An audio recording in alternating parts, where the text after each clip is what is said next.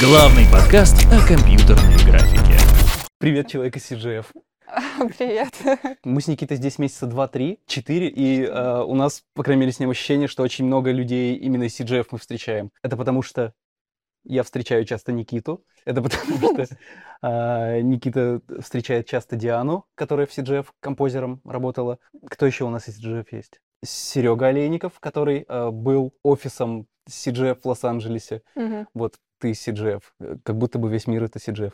Ну, я думаю, многие начинают с CGF, как минимум. Я думаю, это самая большая и, наверное, самая такая классная компания в России. Ну, как мне кажется. Я там начинала а, в 2015 году, и я супер им благодарна за то, что, э, ну, как бы они мне дали, потому что это было много, особенно там Паша Карпелянский, да, помните, он... Есть такие ключевые моменты, знаете, в жизни, где ты можешь сказать, типа, вот, вот тут вот получилось, тут получилось, тут получилось. Вот CGF это был тот момент, когда у меня получилось, это был очень хороший старт. В какой-то момент меня пытались даже... Я приехала на компостера туда, и меня пытались эм, типа в стереодепартамент отправить, потому что а, мы делали он дракон, и да, мы начинали на он дракон, я начинала композером, и они в какой-то момент начали делать стереодепартамент, потому что решили, что фильм надо конвертировать в стерео. И всех джунов, естественно, ну как бы на стерео отправляли. И я приехала из Беларуси. Вот. И я тогда сказала, что я хочу компостить, и Паша так за меня заступился. И это был вот тот самый момент, когда я думаю, мне повезло, и все пошло вверх. И я, я продолжала композить со всеми ребятами. CGF трамплин для следующей перед... О, сто процентов за границей много ребят CGF встречала. Я работала в MPC с а, Мишей Фокиным. Он и фиксер, вот, вот тоже CGF. Очень много из э, CGF и фиксеров уехали в Канаду за последний год. Чуть ли не, не знаю, едва ли все, да, но много услышали. Ну фиксеры уехали. такая очень техническая роль, которая, ну, как мне кажется, у наших очень хорошо получается. Ну, она действительно требует от тебя какие-то знания, не то, что не только артистик, но что-то техническое, чего, как мне кажется, за границей меньше у людей. Вот поэтому они очень успешны, да. Тут могу точно подтвердить. Ты приехала именно как артист, тебя перевезли CGF или ты сама переехала? Ну, я начала заниматься компостингом, там что-то сама учила и сделала там какой-то рил на FX, на Fix PhD, по-моему, был, да, такой. И я так заслала по всем студиям, и CGF мне ответил, и я думала, что это будет ремоут, потому что я в Минске, они как бы в Москве, но они мне сказали, нет, мы считаем, тебе лучше приехать к нам. Ну, я думаю, ну, значит, лучше, значит, так. И да, там собеседование было такое небольшое, и они меня перевезли, и очень хорошо вообще все проходило, суперски. Так, ну, гладко, как своя. У меня никогда не было возможности ни у кого спросить про минский VFX. А, ну, Бел- Беларусь есть Беларусь фильм, но там нету визуальных эффектов точно. Я не думаю, что есть даже одна компания по визуальным эффектам, сложно так представить. Рекламщик? Есть, есть пару рекламщиков, но они очень маленькие, они прям, ну, прям все маленькие. Я не хочу обидеть бело- ой, белорусские студии, но и на тот момент вообще ничего не было. Но есть Wargaming, например, где если ты хочешь э, заниматься, ну, как, Геймдевом? г- геймдев, м, yes, там, создавать какие-то локации, может быть, да. То есть, ну, это больше для 3D-моделеров, композиторы не совсем подходят. Туда я тоже пробовалась. Не взяли? Ну, ну, это была не совсем моя специальность. Думаю, ну ладно, ну что же поделать, надо попробовать. Меня не взяли тогда. Но они дали такой хороший список э, рекомендаций, что мне нужно подтянуть, что мне нужно на что обратить внимание. Так что, ну, это очень прикольно. Так вообще никогда не делают. Они единственная компания, которая так Что было в том списке? Ну, они расписали, что я сделала не так в том тестовом задании. Там надо было построить какой-то дом, а, ну, типа для локации какой-то, да, и вот мне написали по текстуре, что я не так сделала, где там швы, как карты должны выглядеть, как э, модельки должны выглядеть, сколько они должны быть по резолюшену, да, ну, такие какие-то вещи.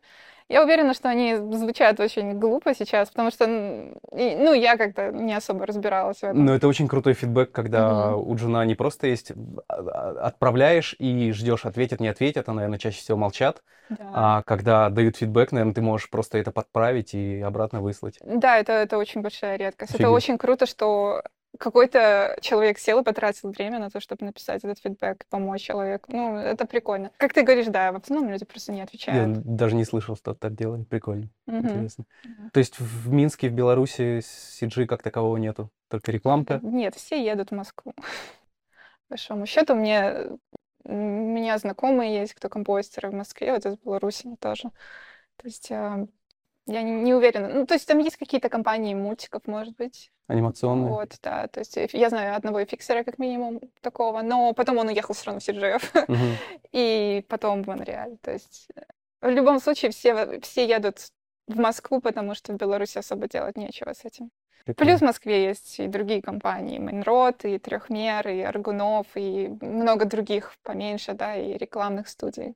Ты где-то еще успела поработать, кроме CGF? Ну вот в этих всех четырех компаниях я успела Так, поработать. Мейнрод, Трехмер, а, И, и Аргунов, и Аргунов. Да. Но с этими тремя компаниями я работала на фрилансе. Мне кажется, после списка эт- этих студий ты в Москве вообще куда угодно можешь идти устраиваться. Ну, были прикольные проекты, надо сказать. Мейнрод вообще классные проекты. Аргунова я поработала на Гардиансах, на защитниках. Что очень прикольно. На самом деле, я приезжала, я когда приехала в Лос-Анджелес работать, все знают защитников. Все знают, и никто... Потому что он хайпанул как а, трэш-фильм? Или из-за А чего Нет, все потому знают? что, потому что он, я не скажу, что там вот прям трэш или там неплохая графика, и оно очень интересно смотрится, такого раньше не было. А, Какие-то новые супергерои. Я считаю, что, ну, идея сама, там, этот медведь, да, это вообще прикольно. Людям как-то понравилось. Это было очень свежо. Для американцев они такого не видели. Вот. Ну, мне даже жаль немножко, что оно и как-то дальше не пошло. Я пытаюсь вспомнить, за что защитников так сильно хейтили, потому что все равно много лет прошло, и, по-моему, все-таки за графику. Ну, графика там не, там не самая лучшая, но, ну, come on, ну, бывает и хуже. Там главный злодей был, у него так немножко странновато его костюм надувной выглядел. Это как большой ребенок такой был перекачанный. Ну да, да, да, да. Ну, то есть, конечно, ляпы какие-то есть, можно было сделать лучше, но это очень хорошее начало, да. Сейчас от студии Аргунов ничего не слышно. Они то ли в каком-то спящем режиме, то ли их нету. Не Мгм. знаю, ты не следишь? Вообще не скажу. Все Вообще не остальные, все остальные живы. Мейнрод, CGF, Трехмер. Ну, и с Аргуновым тоже много ребят вышло, которые за границей сейчас сидят, э, работают, с которыми я знаю. Вот, а, а, не помню фамилию, плохая память на фамилии. Сколько лет ты в каждой студии работал или сколько месяцев? В CGF я, наверное, 6-8 месяцев как-то так я работала.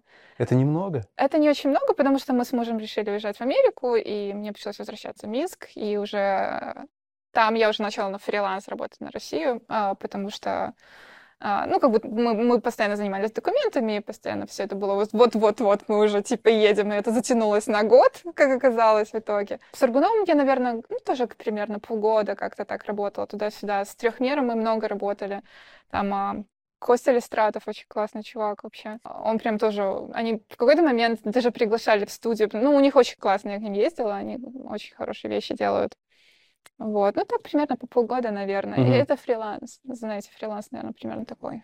И ты везде композер, ты везде композитинг-артист. Да, везде компостером.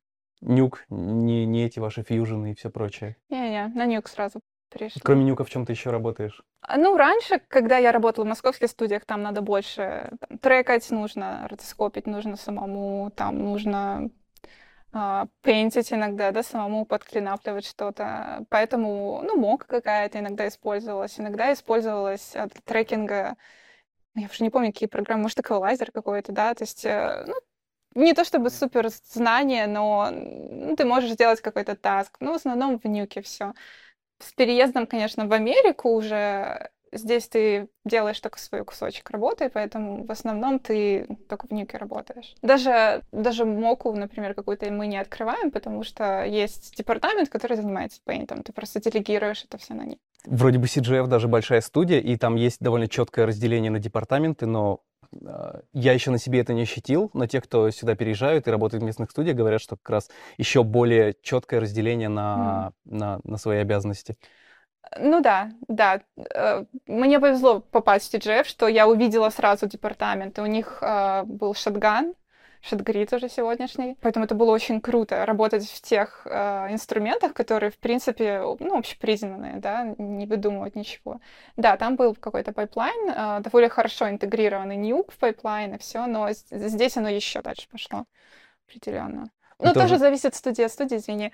А, В маленьких студиях ты, конечно, такого не увидишь, ты там можешь быть более такой генералист. В больших студиях ты будешь заниматься своей специализацией. Мы тоже пока ехали с Никитой, опаздывали, обсуждали CGF как школу жизни. Потому что все равно заходишь туда, получаешь какой-то опыт работы над большим фильмом, с которым ты приходишь потом вообще в любое место, и там Мгм. в целом работает точно так же, и ты можешь сразу вливаться. Да, и картинка хорошая, и задачи хорошие делаешь, и очень талантливые люди. То есть приходят, уходят, ты потом их встречаешь. Вот в мире там Сергей Невшуп, он- который в Вете, да, вот он был нашим супервайзером на Он Дракон, вообще супер, э, столько знаний, столько всего. Леша Усков, да, Мгм. и там Паша Карпляцкий, все они очень такие серьезные профессионалы, с которыми очень повезло работать.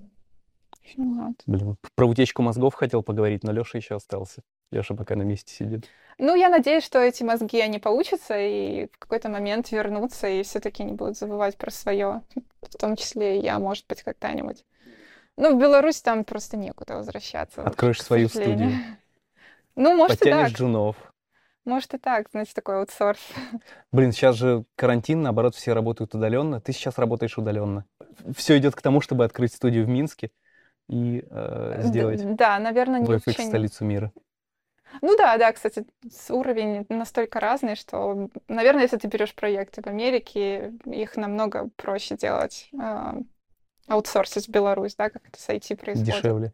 Ну да, дешевле в целом, что здесь довольно все дорого выходит. Ты переезжала, потому что у мужа здесь появилась работа. Да. То есть не потому что а, у тебя появился здесь какой-то офер. Нет, нет. Ну, в Америку в целом очень тяжело переехать, и э, вот эти вот рабочие визы, они делаются достаточно долго, и э, достаточно редко, ну, можно получить именно там H1B Мгм. по такой специальности, как наша, потому что люди нужны тут же, сразу, ты должен приехать в течение там двух-трех месяцев, да, виза, она занимает год, может занять, поэтому это не очень частая да, ситуация. Но да, я приезжала с мужем, то есть он был по L1 визе, это типа виза там каких-то менеджеров, Мгм. Вот, и у меня было право работать здесь. Никита сказал, что у тебя муж айтишник. или Да, не айти- айтишник. Да, просто ты сказала менеджер. Я Ну, пытаюсь сопоставить. типа айтишник-менеджер, ну, типа высокий уровень айтишника, типа сеньорити. Ну, вот как-то так. Он а, сейчас уже далеко не менеджер, но в белорусских студиях, когда ты просто достаточно высоко вырастаешь, ты уже начинаешь заниматься и менеджерской работой, и технической, и ты вот такой вот, типа как супервайзер, да, ты и тут, и там. Вот они называют это, может, больше менеджерами. Вы уехали раньше, чем... На несколько лет раньше, чем из Беларуси все айтишники повыезжали. А, ну да, все, все уезжают. а, да, кто куда. У тебя много знакомых приехало сюда за последние полгода? Фух, я не знаю, наверное, никто. Из нашей среды я особо никого не знаю, кто приехал. Я, видишь, вас не знала А. особо, поэтому, может быть, я просто такой человек не встречала. С кем-то из московских сиджишников или вообще э, СНГшных сиджишников, с кем поддерживаешь отношения? А, ну, да, есть знакомые, с которыми я работала. Вот с Беларуси у нас э, есть один а, а, парень, с которым я часто общаюсь. Ну, так в целом а, с кем-то я пересекалась в России, они теперь за границей. Ну, вот так по чуть-чуть общаемся. Смотришь, куда они там переходят, там, с одной студии в другую. Прикольно, классно, молодец. Тяжело здесь работу найти было? Ну да, было достаточно тяжело. В какой-то момент э, ты рассылаешь просто все свои резюме на все студии уже. Ну, начинаешь, конечно, я типа пойду самые классные. А у тебя уже резюме было с... э, У меня было резюме с, вот, с CDJ-овской работой, с, э, что-то было с Аргунова, что-то было с Трехмера, Ну, То есть это было резюме и рил уже после больших студий? после больших российских студий, да. У меня было два года опыта, и я начала рассылать. И мы переехали в Атланту, в Джорджию сначала, поэтому это в какой-то степени э, лимитировало, да, все мои возможности. Я начала искать в Атланте студии. Там было Craft Apes, если вы знаете, там был FuseFX. А, ну, короче, выбор не очень большой. Я подалась в эти студии, если, ну, как-то не особо харили в этот момент. Короче, так вот оно прошло мимо. Я решила, ну, значит, в Лос-Анджелес буду подаваться. Ничего не поделаешь. Подавалась в Лос-Анджелесе, тоже как-то не особо отвечали. И, ну, вот в какой-то момент Ingenuity Studios мне ответила, может, слышали о ней. М, А, Никита слышал. Студия, она занимается... Я Крафтейп слышал, потом, может, попрошу тебя что-нибудь о них рассказать. А я не особо много знаю. Я была у них на собеседовании, как-то они мне предлагали офер, но в целом я не очень знаю о них, я там не работала. А, Вот, попала я в Ingenuity, а, ну, такая средняя а, по размеру компания, они занимаются, наверное, клипами, где-то рекламой, сериалы на тот момент, у них было много сериалов, фильмы редко. Вот, и я попала на клип на Тейлор Свифт, на Look What You Made Me Do. Я фанат. Правда? Я очень люблю Тейлор Свифт. о боже, я бы никогда бы не сказала бы. Э, И Она к нам в Юст. Вот студию скоро при- концерт Юст. Окей. Тейлор Свифт. Не идешь на Юст? Что ты слушаешь? А, О, в последнее время как-то металл мы начали слушать. А, Bring Me The Horizon осенью будут.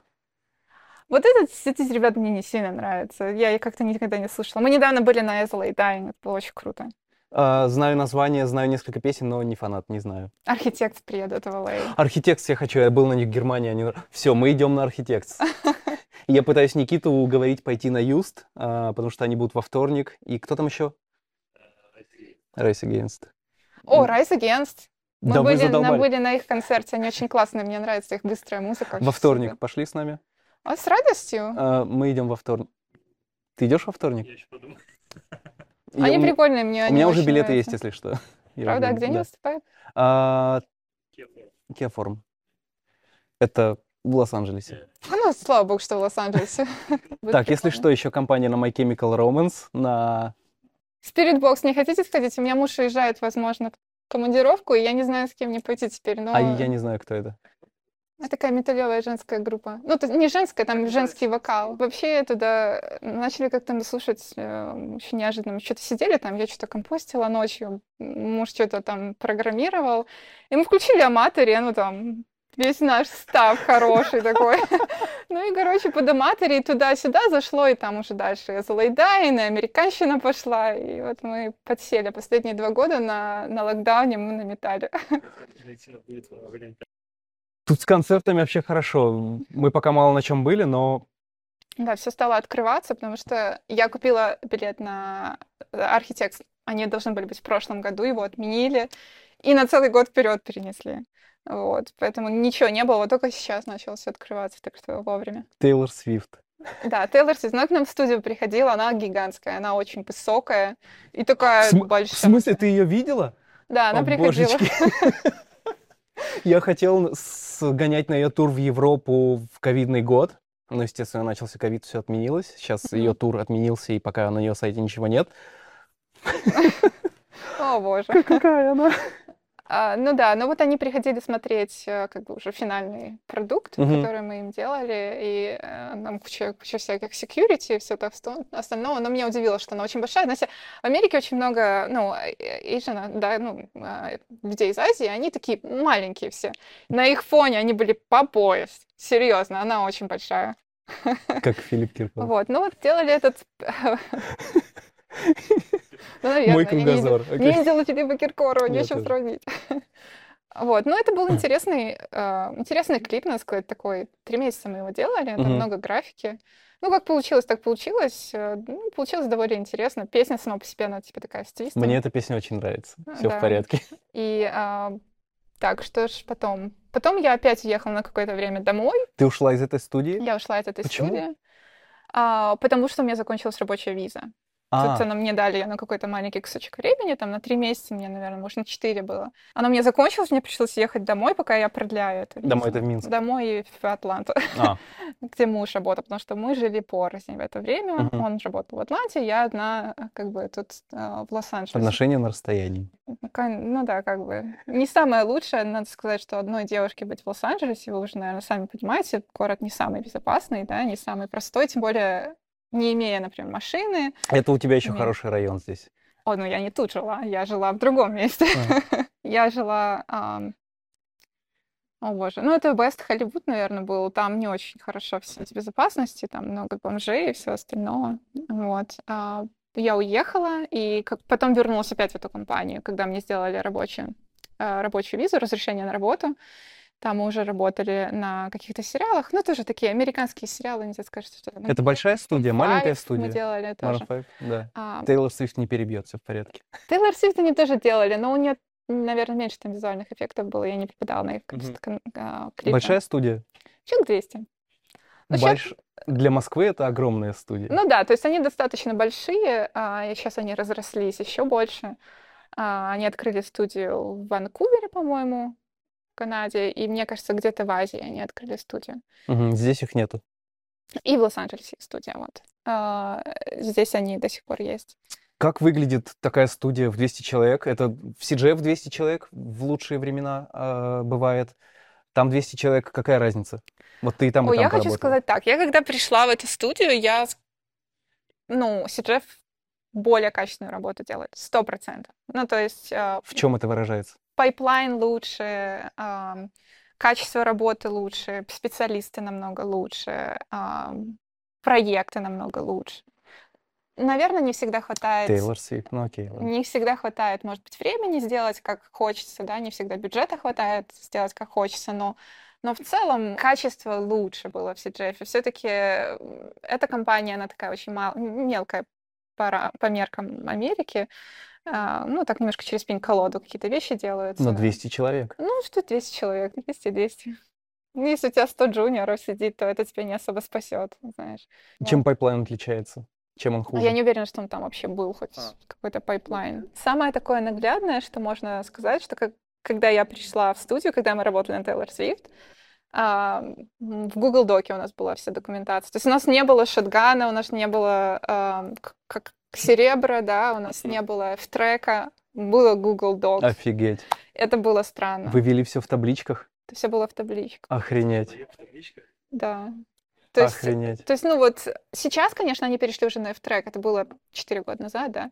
Сейчас они уже на F-трек перешли, сейчас у них студия раз- разрослась еще больше, они сняли новый офис, у них много там продюсеров, они, естественно, берут уже хорошие проекты, Netflix и все остальное, но на тот момент вот было так странно. Они резко выросли там с 10 человек до 200? Ну да, примерно так. То есть они, они работали с Тейлор Свифт постоянно, они делали ей все клипы абсолютно. Так, я сейчас напишу им. Тебе стоит обратиться, я думаю, они до сих пор с ней работают, потому что все ее клипы делала Ingenuity Studios. И я думаю, что студия образовалась из этого.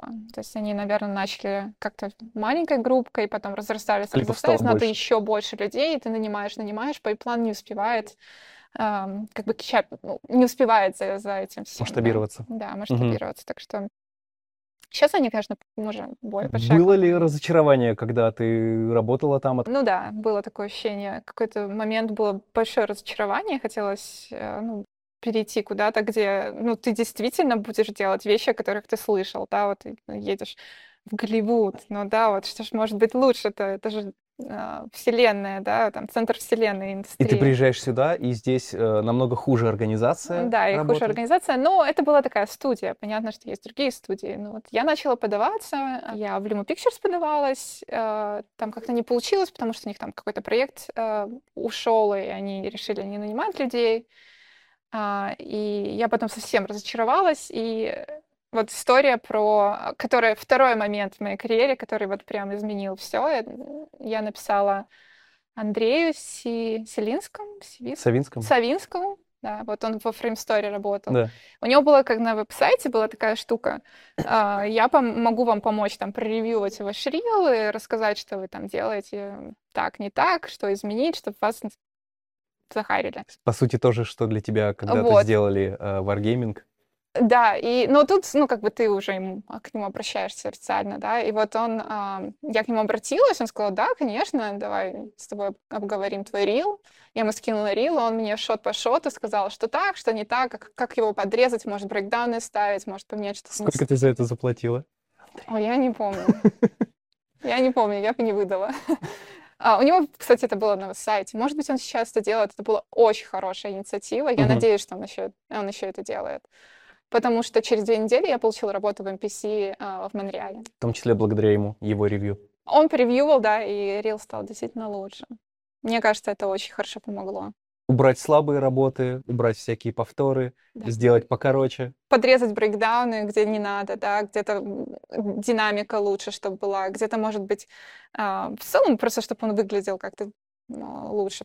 Сильные работы в начало, слабые вообще выкинуть или Мгм. в конец. Ну, то есть он очень сильно помог, и я, я думаю, что это была причина, по которой меня туда в MPC взяли. Вот, ну, то есть получилось как-то прорваться. Ванкуверский, А, Монреалевский. монреалевский. А ты здесь.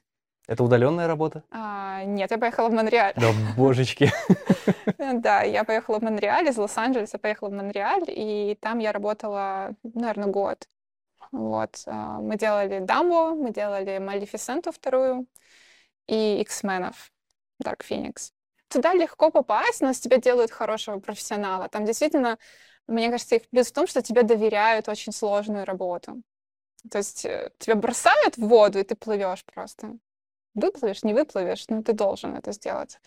Вот, и, ну, мне это помогло. Мне кажется, что меня бросили иногда просто через силу, до ночи ты сидишь, эти шоты делаешь, иногда до слез, потому что не получается что-то. Но как-то вот в итоге получается. Давай еще тогда посравниваем. Если сравнивать CGF с монреальским MPC, Мгм. что по пайплайну, по количеству человек, по общему ощущению вообще? А Было ли больше ощущения того, что ты находишься в том месте, чем в Штатах? Конечно, MPC намного лучше, чем Ingenuity в сравнении, да, то есть... э, Что Ком- больше графики делается в Канаде, чем в Штатах? Да, оно, Киношной. оно прям все в какой-то момент прям все уехало. В какой-то момент было прям мне вообще не найти никакой, никаких фильмов здесь. Потом начали сериалы немножко возрождаться. Вот Netflix пришел, что-то такое. Не очень много графики, где поменьше. Вот началось да. Ну, возвращаясь к MPC, а, ну, компания большая, в целом там, наверное, тысяча человек работает, поэтому это уже разница. Пайплайн, конечно, у них хороший, а у них все на Linux, то есть ты там какие-то командочки вписываешь, а, у них классные, у них, наверное, была своя тула, но она очень похожа на Shotgun была, Shotgrid. Референсы, которые ты можешь прям там же искать, это очень круто. Там а, дымочек какой-нибудь, если тебе надо найти, ты прям А у них своя база осетная. своя база ассетов, все это есть, с разных проектов. А, Это очень круто, потому что, вспоминая и Ingenuity, и и CGF, ты там должен по каким-то папочкам лазить, там как что-то Ты находить должен где-то. писать запрос в саппорт, чтобы они разархивировали проект.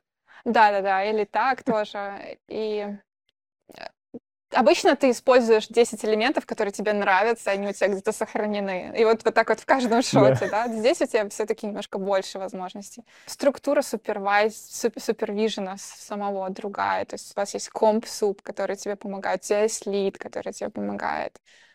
Visual Effects супервайзер, с которым ты вообще не видишься, и он там дает тебе какие-то ноты. Ну, Мгм. интересно, и, ну, качество хорошее, естественно. Вниз по пайплайну качество хорошее. Тебе дают сразу базу такую, которую, на которую уже ты можешь наворачивать без, без проблем. Почему ты вернулась сюда тогда? А муж был здесь А. по-прежнему. А, это все еще ваш период, когда вы раз- по отдельности жили? Да, то есть мне приходилось уезжать, и он остался здесь, и мы там, а, я там. Ну, не очень комфортно так жить, надо сказать, поэтому всегда так немножко на чемоданах. И э, в какой-то момент я вернулась, мы получили грин-карту, и я устроилась в Limo Pictures. А если отбросить семейные дела, все прочее, то э, вот ты одна, ты хочешь строить карьеру э, в кино, куда ты поедешь? В Штаты, в Канаду? В какую студию пойдешь? Будь я в России, например, да. Ну, если это стартовая точка. Э, Ну, наверное, это Великобритания, э, это Канада. Но в Великобритании ты не работала тоже. А, Нет, там я не работала. А, В Германии очень хорошие студии, и в Австралии. В Америку я бы точно не ехала, потому что сюда очень сложно получить рабочую визу, и б, отсюда все-таки уезжают а, большие компании. Сюда нужно иметь очень высокий уровень сеньорити, чтобы попасть. Ну вот у меня такое было ощущение, а, что у тебя намного больше возможностей в Канаде. Будучи особенно, м, ну, например, приезжая с Рилом, которые могут не узнавать еще за границей, да, где у тебя там нету, я не знаю, там каких-нибудь... э, Да, какие бы ты большие проекты чего-то, не да. делал в России, никто их э, за Их пределами визуально страны просто не не узнают, узнает. и Да. они меньше цепляются за них. И, и- и они склонны к тому, чтобы скидывать тебе уровень твой сеньорити. На, там, например, на один level. Вот ты едешь сеньором, они тебя возьмут на, на, ми- на мида. Если ты едешь мидом, они тебя возьмут на джуниора скорее. Это вообще ничего не говорит о твоих способностях. Ты очень быстро вырастаешь потом э, за месяц Но ту- туда, куда ты пониже. и должен был быть. Они очень любят наших специалистов. Но вот, к сожалению, так. Ты едешь, они тебя всегда понижают. А, Я знаю, многие приезжают по Ошке, собирают Ошку, приезжают сюда и здесь уже ищут работу. То есть не, не ища изначально того, кто перевезет, Мгм. а условно э, создавая свой кейс для переезда, переезжая и уже находят здесь работу. Ну, я просто не знаю о визу. Я знаю, что есть люди, да, э, в том числе, кто переезжают так, но а, ну, это тоже сложно. Это намного сложнее, чем просто подать резюме, и тебе сказали, окей, мы тебе сделаем визу. Мы займемся твоими документами, тебя. поработать. Да. хорошенечко, вот. Потому что в, в Австралию можно просто податься, тебя выберут, и ты уедешь там через две недели, через месяц. Здесь там открывается много студий, э, точно так же, как и в Канаде, открывается много студий, и большие студии переезжают туда, зная, что они не могут, например, найти людей например, в Америке иногда. Но имея хороший уровень сеньорити, здесь уже можно найти работу, и, наверное, тут будет хорошо. Ну, тут хорошо. И вот мы здесь, не, не в самом лучшем месте для кино. Да, я потом перешла в Luma Pictures, и тут уже как-то все так пошло по серьезке. А, Хорошие проекты, мы уже работали а, Годзилла против Конг, а, мы работали на Eternals ах, и Doctor Strange, вот этот последний Multiverse. Уже pipeline хороший, а, люди суперпрофессиональные. Ну, было, было интересно. Ну, у каждой, у каждой компании есть свои плюсы и минусы, надо смотреть. Ты сейчас работаешь удаленно. Сейчас я работаю удаленно, да, и сейчас я работаю в ALM. В ЛМ как будто бы, может, это какая-то легенда или что, как будто бы чуть посложнее попасть. В целом, я, наверное, сказала бы, что да, тут, ну, как бы, оно как, не знаю, если все студии разделить на несколько уровней, да, вот там ILM, наверное, самое сложно попасть, они синеров только харят. То есть они очень редко нанимают джуниор артистов, они очень редко нанимают мидов почему-то, и они не очень любят э, заморачиваться с документами. Ну, То есть то, что То есть если ты уже Нет, находишься здесь, То есть в ALM очень легко, очень, точнее, не легко, но очень реально перебраться, когда у тебя есть все legal документы, чтобы работать. Тебе не нужно делать рабочую визу, тебе не надо никуда перевозить, они тогда тебя с радостью возьмут. Иначе мне кажется, что у них есть какой-то такой вот... а, то есть Никита, находясь здесь, э, легко сможет Я думаю, что, я думаю, что да. Если им не нужно будет морочиться с его документами, то это будет проще. А, Я знаю, что Канаде точно такая же ситуация. Если у тебя есть какой-то open work permit, то очень легко туда перейти будет. Ты с первой попытки туда попала? Ты говоришь, ты рассылала, когда приехала сюда Ой, я первый раз мне по кажется, многим слала студиям. много раз, да. Я, а, да, тут своя история. Я слала туда, наверное, два-три раза. У них всегда открыта позиция, круглый год. Она никогда не закрывается. Она достаточно базовая, там три года плюс experience а должно быть, ну, какие-то обычные там вещи тебе надо знать, но почему-то они никогда не, отли- не, от- не отвечают. И а, в один момент я просто добавила девушку одну, она была синьор композитор в ILM Сан-Франциско. Мгм. Я просто ее добавила, думаю, ну пускай она будет у меня в друзьях. Я не писала ничего. И как-то там через 2-3 года она запостила э, пост, что типа IL- ILM Сан-Франциско ищет композиторов. И я тут же отослала, и они ответили. И вот у меня сложилось ощущение, что в большие компании очень часто нужно попасть вовремя. Иногда ты рассылаешь резюме, и ты просто ну, как бы не попадаешь в тот цикл, когда они нанимают людей. Да, то есть э, од- одно и то же письмо просто Между- вовремя отправить. Да, между проектами они могут просто не нанимать ко- ко- композиторов. Или к- проект на начальной стадии, им сейчас они не нужны. Но в финальной стадии им они на- начинают быть нужны, и вот тут вот тебе твое резюме должно попасть в компанию, и тогда тебя наймут. И мне кажется, что вот, вот эта ситуация мне помогла вовремя отослать резюме, и меня как бы захарили. Это уже ковидные времена, судя по тому, что Это они с Сан-Франциско, да. мы сейчас в Лос-Анджелесе, ты Да. работаешь удаленно, стало быть. Да. И а, много студий работают удаленно сейчас. Ну, сейчас уже сложно сказать, но мне кажется, да, но как-то прирослось. То есть ты полностью и подавалась удаленно, и все собесы. Есть ли Мгм. какая-то... Это крупная компания, Мгм. а, и обычно чем крупнее компания, чем она больше, тем интереснее а, процесс собеседования туда, несколько этапов, как это все проходит. В собеседовании был один этап по обычному, но... Один? а, Ну да, там были а, три человека, visual effects супервайзер, Мгм. комп супервайзер. То есть они серьезно подходят к этому, там действительно такая тяжелая ар- артиллерия сразу приходит. Суть, наверное, самая в вопросах, которые тебе задают. К собеседованиям я вообще всегда советую, нужно готовиться. Подготовь нас всех. Да, то есть я никогда не иду на собеседование, подготовившись. Я отдел- м, выделяю там три дня, например, я захожу на Glassdoor, я смотрю, знаете, может быть, на Glassdoor там есть такая а, страничка, где про собеседование написано в этой компании. Люди приходят, оставляют, а, например, там, свои, рекомен- свои истории о том, как они проходили, что, какие вопросы им задавали. Они вот специально все это пишут. Плюс за время моих прошлых собеседований у меня есть книжечка, куда я записываю вопросы, которые меня спрашивали просто на собеседованиях, чтобы не забыть. Вот. И лучше готовить примерный ответ на вопросы, чтобы ну, не попасть в просак, да, когда тебя зададут.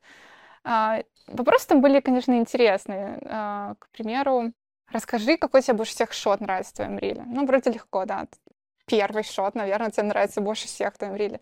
Они потом говорят, а что бы ты изменил в этом шоте, чтобы сделать его лучше? И вот тут ты начинаешь, ну ты же такой классный пришел, вот ты же должен сказать, какой ты крутой, как ты вообще там всю компанию изменишь, да? Тебе нужно сказать что-то, что ты сделал не так. М, Об этом нужно подумать, естественно, вот. И поэтому я советую думать над собеседованием, всегда над вопросами.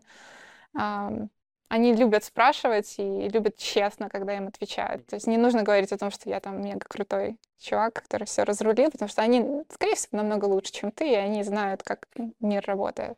Твои заметки про собеседование. Мгм. Что, как- какие вопросы здесь задают местные на собеседованиях, что ты даже стала составлять заметки и готовиться?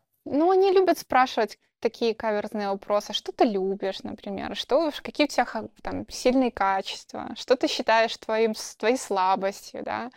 А какой тебе кажется шот ты сделала не очень хорошо, да? Ну, то есть всегда нужно думать, чтобы не поставить ситуации, в которой ты что-то ляпнешь, то, что им может не понравиться. Вот, как, как по мне, в наших студиях вообще почти никогда ну, не спрашивают каких-то таких вопросов. Ну, там в основном разговор за жизнь, но, конечно, Студия от студии может варьироваться, но чаще оно такой простой разговор, где вы э, рассказываете про то, где ты был, где ты работал, на чем ты работал, да, тебя не, не пытаются пытать, а действительно ли ты сделал этот шот. А ты ли сетапил лук для этого шота, или ты просто копировал его у кого-то? Потому что шоты ведь в, в конечном счете выглядят все очень хорошо, да, но большая разница, кто Что ты там делал? кто засетапил Да, этот да, весь да, да, лук, да. кого ты, ну, может, темплейт кто-то целый сделал, а ты просто накопировал потом. Я даже не помню, когда я какие-то собесы проходил в Москве. Ну, то есть это было на каких-то совсем. Не знаю, я как-то с фрилансера э, э, пошел в студию, и не было таких стандартных собеседований, всегда вот уже нет- нетворкинг сразу был. То есть где-то меня там увидели, позвали или еще что-то такое. А, Но, опять же, хочется сравнить, а, потому что здесь меня никто не знает, к чему быть готовым здесь.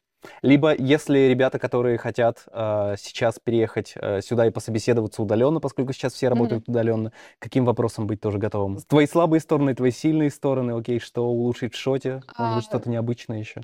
Ну да, нужно в первую очередь ам, рил свой, да, очень хороший иметь, и знать по каждому шоту, что ты хочешь сказать. Лучше попросить кого-то, а, какого-то синера прокомментить твой рил сначала ну, мне кажется, это очень хорошая идея, да. Показать ему, показать свой рил и сказать, ну, как ты вообще смотришь, как он смотрится, да, что ты думаешь на этот счет. Не всегда ты можешь что-то изменить в риле, да, может, у тебя просто нет материала, иногда, может быть, э, он уже хорош. Но как минимум знать, что ты хочешь сказать по каждому шоту, что ты сделал. Потому что если ты начнешь говорить, да, хорошо, тут я откил, тут я вставил бэкграунд, и тут я тут под цветокоррекцию. Но это не ответ, правильно? Тебе нужно рассказать сложности, через которые ты проходил, что было очень вот такого сложного, неординарного в твоем шоте, но ты очень круто с этим справился. Может быть, ты как-то а, хорошо говорил там с другими департаментами, да, ты там обсуждал с ними, как лучше сделать, может, какие-то уникальные предложения, может, какую-то тулу ты сделал специальную, которая тебе помогла э, решить твою проблему. Какие-то интересные истории победы. Какие-то истории победы, вот так, правильно. А, Что я иногда делаю, я, знаете, есть такой сайт Art of Visual Effects, там а, очень часто пишут про, например, Visual Effects супервайзер рассказывает, вот у него примерно как у нас с тобой разговор идет, да, с интервьюером, он ее спрашивает, а, какой у вас там самый сложный момент был на проекте, как, как вы решили вот эту проблему. И супервайзер, Visual Effects супервайзер уже отвечает на их вопросы. И это отличный вопрос, ответы на для того, чтобы вот их просто скопировать и ну, взять какие-то частички для своего интервью. Mm-hmm. Что они отвечают именно так, как ты должен отвечать. Проблема, как ты ее решил, вот проблема. Еще одна, как ты ее решил. То есть никогда не, не рассказывать просто, ну, ну, тут такой шот, он был вообще простой, я его откинул, откинул тогда, да. Сейчас просто, а зачем ты его вставил себе в рил, если он такой простой? Что ты хочешь нам показать этим простым шотом? У тебя был а, од, один этап собеседования, один созвон, где ты рассказала, как поборола шоты, и все? А, Они сказали... Ну, по большому счету, да. Сначала Они дали тебе доступ к FTP, к шот-гриду, сказали, работай. А, сначала у тебя созвон а, с рекрутером, он тебя спрашивает базовые вопросы, вопросы зарплаты, переезда, каких-то других условий, а, назначает дату, ну и потом, да, ну им нужно было нанять проект, заканчивался, им нужны были люди. Да. Горячую нанимали? Меня нанимали на забаву. На что? The Bubble. Может быть, э, вы слышали. Там такой фильм про группу актеров, которая попала а, в отель и во время ковида, и они вот там выживали. Там снимается Дэвид Духовный. В общем, АЛМ там делал вот этих динозавров всех. Ну, может, придется посмотреть. Проект такой, комедия, короче. Интересно, что АЛМ на ней работал. Наверное, потому что были динозавры. Собственно, они делали парк юрского периода, и этот весь фильм, он был э, снят... История была снята, потому что вот когда они ехали снимать парк мир юрского периода, они попали в этот отель, они там застряли, а. и вот про а, это фильм не сняли. Прикол. Второй уже, да. Вот. Им нужны были люди, мне туда а, поэтому так как-то да, быстро. под конец проектов, когда все горит, часто берут вот просто вот так вот композеров загребают. Да, очень часто они с других проектов тоже берут компостеров, и вы завершаете уже там техчеки какие-то. Угу. Но проект закончился, и ты не отвалилась. Ты осталась там. Да, я осталась. Э, я пошла на Бэтмена. Вот, последнего Бэтмена. О, божечки. Да, он получился прикольный получился, как по мне. Я смотрел его в Турции, э, и было интересно, что в турецких кинотеатрах есть антракты во время фильма. А там на английском или на турецком? На английском. Э, с да, на английском с турецким Знаете, Бэтмену нужен антракт. Он очень долгий фильм. Там у всех фильмов антракт. Если непривычки, это типа... Ты, ты никогда так кино не смотрел, и ты просто... У тебя фильм прерывается не на логическом месте, а просто прерывается, включается свет. Все, кто знают, они такие, ну, пойдем в туалет сходим. И ты такой, это не конец фильма. что, что произошло? Ну, иногда, э, как в Бэтмене, я бы сказала бы, что это нужно, потому что фильм долгий. Фильм интересный, но он долгий. Как тебе Бэтмен? Ну, мне понравился Бэтмен. Мне кажется, что... Как его зовут? Как... Загадочник. Как его зовут, этого актера? А, Роберт Паттисон. Роберт Паттисон, да. Очень хорошо влился. Прям ты что, не фанат «Сумерек»? Ты спрашивала, как зовут. По мне так э, Нолана не перебили, но все равно хороший Бэтмен получился. Но это а, мое субъективное. Перед... Мне Нолановский Бэтмен прям, я фанат Нолановского Бэтмена. Да, он очень классный. Но мы перед, э, перед последним Бэтменом посмотрели Ноланского, и угу. как-то не зашло через несколько лет? Как-то мне похоже оказалось. Мне, мне не показалось, что он прям намного лучше, чем последний. Последний мне понравилось, что он был очень такой темный, он был такой атмосферный, он был такой такой Бэтмен-подросток. А, ну, он был немножко Эмма, Эмма Бэтмен. Эмма Бэтмен. Согласна. Но идея была интересная с вот этим а, Ридлером, который загадки загадывал. Прикольно придумано. Да, его персонаж и визуал мне тоже безумно понравились, конечно. Да, очень хорошо было сделано. И интересно то, что... Костюм крутой, маска крутая. Костюм очень, был, кстати, очень кла... мне кажется, самый классный да, костюм Бэтмена. Да. А, и смотрится он на нем очень, очень хорошо. ILM делал... Бэтмена с помощью стейджкрафта, ну вот, Что это? вот этих вот экранов LED, как э, Virtual Production, mm-hmm. это называется. Вот это ILM-овская технология, Stagecraft. И его снимали, это было первый раз, когда я попробовала стейджкрафт э, в продакшене. Это прикольно, когда у тебя, ну, у тебя задник полностью есть, и он выглядит круто. А ты там что-то декомпаживала? Как, как работа проходила? Что ты там делала? А, Если кейт уже ничего не надо. да, вот именно у Как- тебя какие, настолько... прости, какие сцены были с панелями, чтобы сразу хотя бы вспоминать? а, Ам. потому что я, я не знал, как он снят. Помните, сцена была, где он с э, женщиной-кошкой а, где-то на крыше какого-то дома? Да, Они там да. пытают какого-то Да. чувака. Вот, вот это вот все было стейджкрафт, и вот все вот в этом доме, оно было снято с панелями, то есть это настоящие бэкграунды. Мы ничего там не заменяли Это открытая локация была? А, я имею в виду по, по истории фильма. Э, На крыше... Это, а, ну, крыша какого-то здания, ты видишь Готэм Сити. Все, вспомнил, да, да. Вот. Стейджкрафт, он интересен тем, что тебе нужно очень много планировать до съемки. И это как самый отдельный проект целый начинается. То есть ты вот, эту, э, вот эти панели начинаешь э, планировать, что будет на этих панелях. Какой вид, да, там должны машины ездить. Вот они снимают, они а, склеивают целые куски, Потому что очень не хочется потом это перекомпаживать. о, это будет большая проблема перекомпостить. Но иногда приходится убирать, ротоскопить, да, все это, убирать задник и заменять на что-то похожее. Но конкретно в Бэтмене мы не заменяли практически ничего, мы только добавляли элементы. То есть, например, вертолет летит, да, вот ты добавляешь вертолет, там лодка какая-то проплывает. Интересная проблема была, а, знаете, когда город, ты смотришь на город, там как будто мерцают такие огоньки, да, потому что атмосфера есть. А на экранах оно-то не мерцает, правильно? Атмосферы-то нету. И, ну, вот режиссер говорит, я хочу, чтобы оно мерцало все. А у тебя вот такие баки большие, да, ну, как бы и тебе нужно решить, решать уже такие проблемы. Каким образом мне сделать, чтобы оно все оживало, чтобы окна включались, выключались? Оно не мерцало в съемочном материале, потому что задники были недостаточно подготовлены. Ну, задники, да, то есть ты не можешь учесть вс- все желания директора, да, то есть они выглядели, задники выглядели очень круто. Но такие вот мелочи, и они э, бывают очень болезненными, потому что у тебя бэкграунд уже снят. Если бы у тебя был бы был мэтт пейнтинг, ты бы легко это сделал.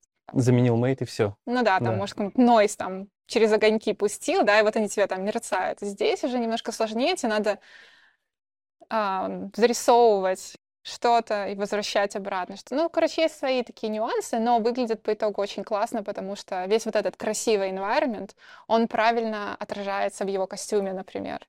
Это и есть твое освещение, выглядит очень хорошо. И плюс еще все нюансы камеры, все артефакты камеры, они уже все там. И Не надо была- обираться и да, восстанавливать. да. И камера была очень интересная. Она прям очень дисторсила всю картинку по бокам. Прям, ну, очень интересные такие боке были, которые, ну, ты бы так не сделал бы, если бы не имея Если бы референса. Кейл это все, да, и з- Да. заменял. То есть, ну, интересно. Результат получается очень хороший. Как тречатся такие шоты? Если а, в обычном шоте с- э, ты тречишь перспективу, там все надо, чтобы идеальная была геометрия, то здесь же вся перспектива, она а, отснята с панели, с продолжаемой. Как-то тречат камеры в таких шотах? Или тречится ровно до панели? и? Хороший вопрос. Я думаю, что, да, наверное, как-то за передний план он будет тречиться. Если у тебя есть какой-то еще билдинг, да, ну, то есть какое-то здание спереди, может быть, его как-то тречишь. Но я понимаю, понимаю твой вопрос. Интересно. Интересный. Иногда приходится, вот, например, как на... Я помогала техчекать Обивана, наверное. Ну, Иногда вы просто выкидываете весь бэкграунд и заменяете на очень похожий, такой же, но А, то есть отснятый менялся. да, ну потому что, например, а, вам нужно корабль какой-нибудь туда еще вставить, а потом режиссер говорит еще, давайте добавим сюда дымочков каких-нибудь или... И в итоге все в переделывается, итоге- остается мало от экрана. В итоге ты, да, ротоскопишь, получается очень много большая, очень большая нагрузка на ротоскоп департамент. В таких случаях проще было бы отснять на зеленке Нет, не проще. Все-таки из-за света. рефлекшены и свет, который ты получаешь. ну, Получается естественнее намного. лучше. Э, Когда вспоминаю выступление Андрея Савинского как раз на CG-ивенте, он рассказывал про то, как они делали Тор э, Рагнарёк, и в какой-то момент сцену вот на этом вот радужном мос- э, мосту, мосте, э, режиссер решил полностью изменить, и просто все вообще изменилось, им пришлось там срочно переделывать все ассеты там, ну не то, что все ассеты, в целом переделывать всю сцену. И мне вот интересно, у вас не было вот таких вот э, случаев, когда у вас было снято все на одном экране? Ну, ты говоришь, меняли иногда на похожие бэкграунды, а так, чтобы менялась полностью сцена и все, все вообще изменилось. И доверяют ли после этого режиссерам еще от фильмы? Да, это хороший вопрос. А, ну, я такого не помню, а, чтобы специ... на стейджкрафте, да, на вот этом Virtual Production, чтобы так было. А, обычно заменяешь что-то похожее, то есть там похожий свет. Но в целом на, на гринскринах или на, если есть какие-то а, там поезд или еще что-нибудь отснятый, ты потом это все вырезаешь и заменяешь на CG-шное. А Stagecraft — это ILM э, да, название, это, разработка? Да, это их разработка, они были первыми. Э, в чем там новшество их? В чем фишка? Ну, вот эти вот экраны, они как бы вот их придумали, изобрели, мне кажется... Это Но экраны не у всех, а чем они отличаются? У... Ну, они просто были, были первыми, они это так назвали, я так понимаю. Да, они вместе с ним. Для Mandalorian, да-да-да. Я думаю, что у других компаний, там, Scanline, да, по-моему, есть, Pixemondo, у них есть вот эти мониторы. Это та же вещь, скорее всего, просто она у них называется по-другому. Но в целом мониторы, они так интересно, ты можешь их как угодно там прикреплять, можешь сделать большую высокую стену, можешь длинную сделать. И, и все, по большому счету. И вот ты строишь свой сет, между этими экранами, и вы там снимаетесь. Вроде ничего сложного, да, такая простая вещь, но работает классно. Да, насколько круче работать со светом, с отражениями сразу. Угу. Прям офигеть. Да, ну, и, иногда, наверное, это прострел ноги. Если ты снимаешь не подготовил бэкграунды, пытаешься снимать фильм, то ты потом все простреливаешь ногу, потому что все менять придется. Тебе весь фильм придется ротоскопить просто, а ротоскоп это не всегда самое лучшее что можно делать. Еще из минусов то, что всегда должно быть в каком-то небольшом расфокусе фон, а, потому что тогда нуар появляется. А, пиксели эти я не замечала, честно говоря. Вот когда мы работали на Бэтмене, было пару шотов, где видны были эти пиксели, но достаточно легко исправляется. Не могу сказать, что это большая проблема была. Достаточно хорошее качество получается. А, ощутила ли ты какие-то фишки ALM. Если бы это была не удаленка, наверное, проще было бы спросить, потому что, мне кажется, спроси любого, кто работает в каком-нибудь Гугле или где-то еще, они скажут, ну ладно, банально, у нас, там, у нас там спортзал, еда и все такое. А, я понимаю, что ты на удаленке, но что-то, возможно, есть, что либо ты ощутила, либо, либо э, что тебе будет доступно, если ты переедешь к ним, э, если эта опция есть. Ну, ВЛМ очень интересная культура в целом. Она вся основана на вот этих Звездных войнах. Да, очень интересно. Но в целом, на удаленке, да, я согласна, что, наверное, я много не ощущаю, но постоянно есть какие-то такие рассылки, может быть, а, медитация там вместе, может, какая-то йога. В конце пишут, да прибудет с вами сила. Да, да прибудет с вами сила. То есть вы можете удаленно подключиться а, там среди дня, сделать несколько поз из йоги, чтобы немножко расслабиться, mm-hmm. да.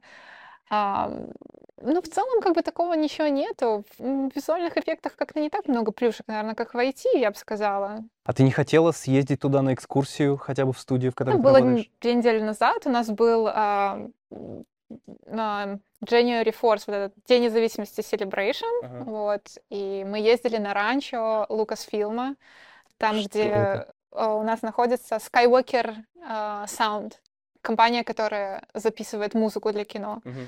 Вот, там такое ранчо интересное, много домов, они там, оркестр, где сидит и, ну, действительно записывает музыку. И у нас там было как бы такое, как праздник.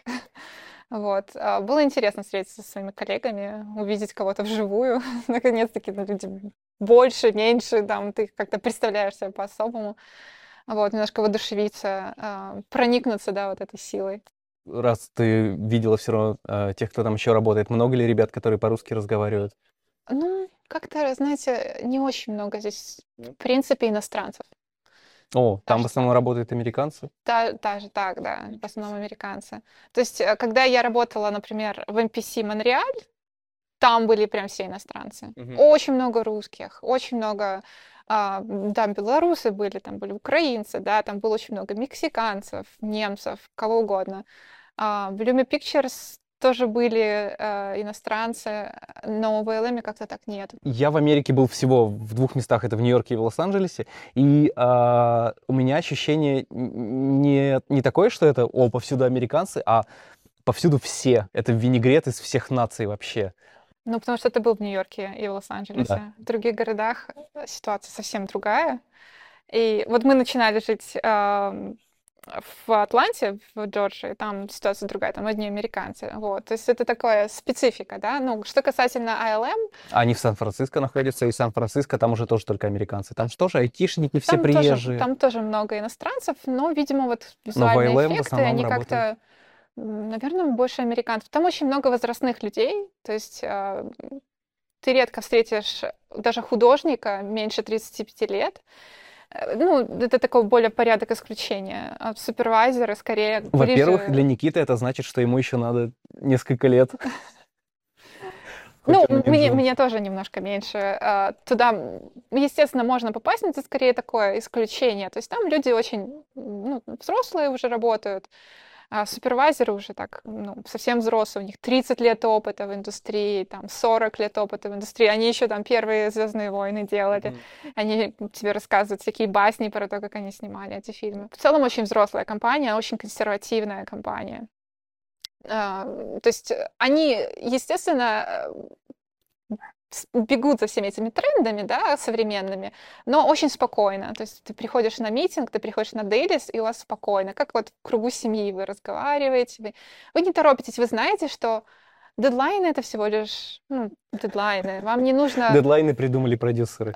Да, то есть вам нужно спокойно, размеренно решать вопросы, не rush ить. Ну, под конец проекта, конечно, там уже начинается rush, да, но все правильно, все четко. Если нужно вернуть это в layout, значит, возвращается в layout. Никто не fix ит в compositing е ничего. То есть все вот так вот аккуратненько, стабильно и четко. Ну вот, мне кажется, это такая основная отличительная черта ILM, которую Мгм. я не видела вообще нигде. То есть люди действительно там спокойно делают свою работу. И надо сказать, что Мне тоже сложно это представить.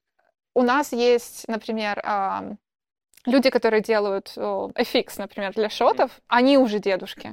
То есть они просто, они уже, они не менеджеры, они не супервайзеры, им нравится делать шоты. И это очень прикольно.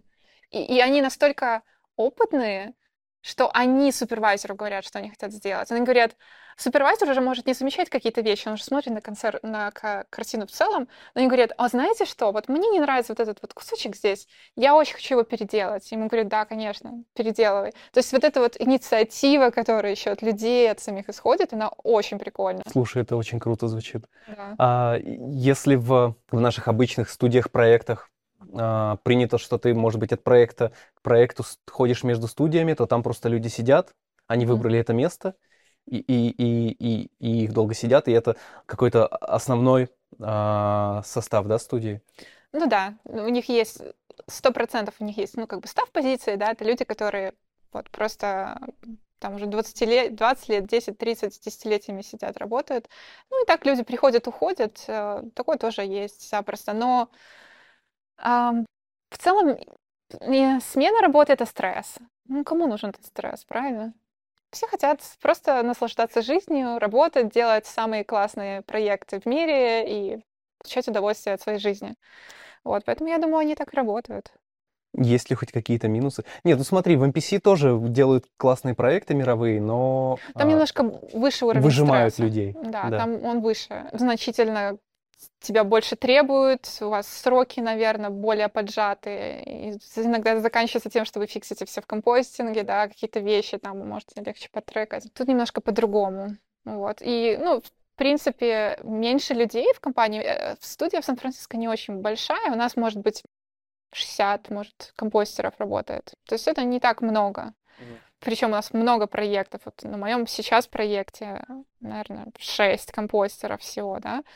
И люди мен- менее загруженные, они делают более артистик работу. Они ищут какие-то луки, они ищут, как сделать лучше, красивее. Если нужно а, сделать много шотов, вы их отправляете уже куда-то там. Блин, классно, я, Да. я не, не ожидал, что там так умиротворенно, э, тихо, спокойно. Вот, для меня было вообще большое открытие. Я иногда за собой замечаю, что мне так... А мне не хочется больше рашить. Мне, ну, как-то, знаете, в студиях во всех ты такой, типа, быстрее, быстрее, сюда-сюда. О, какой классный шот, я хочу этот шот. Так, я сейчас закончу эту работу, возьму себе этот классный шот. Здесь как-то так... Вы просто делаете работу, и как-то так спокойно, и никто тебя не подгоняет. Сегодня не успел, без проблем, завтра сделаешь. Мгм. Ну, как бы овертаймов практически нет. Ну, конечно, под конец проекта, естественно, там уже начинается все что угодно. Э, Людей переосанивают только на техчеке, например. Круто. Я, я, мне, мне нравится. Да, это очень, очень свежо, да? Да. Ты можешь туда пойти работать, если ты скажешь, что, блин, мне не хочется работать удаленно, я хочу работать в офисе. Просто у нас есть э, кореш Серега Фролов, который приехал э, в Канаду вот в этом году. Он переехал и работает у себя из, до, из э, квартиры в Канаде на, на офис своей компании в Канаде. Мгм. И он не может туда сесть, он не Мгм. общается с людьми, а, живет один. Хотел бы, да. скуча- Да, да. Серега, привет. Прикольно. Нет ли у тебя такой проблемы?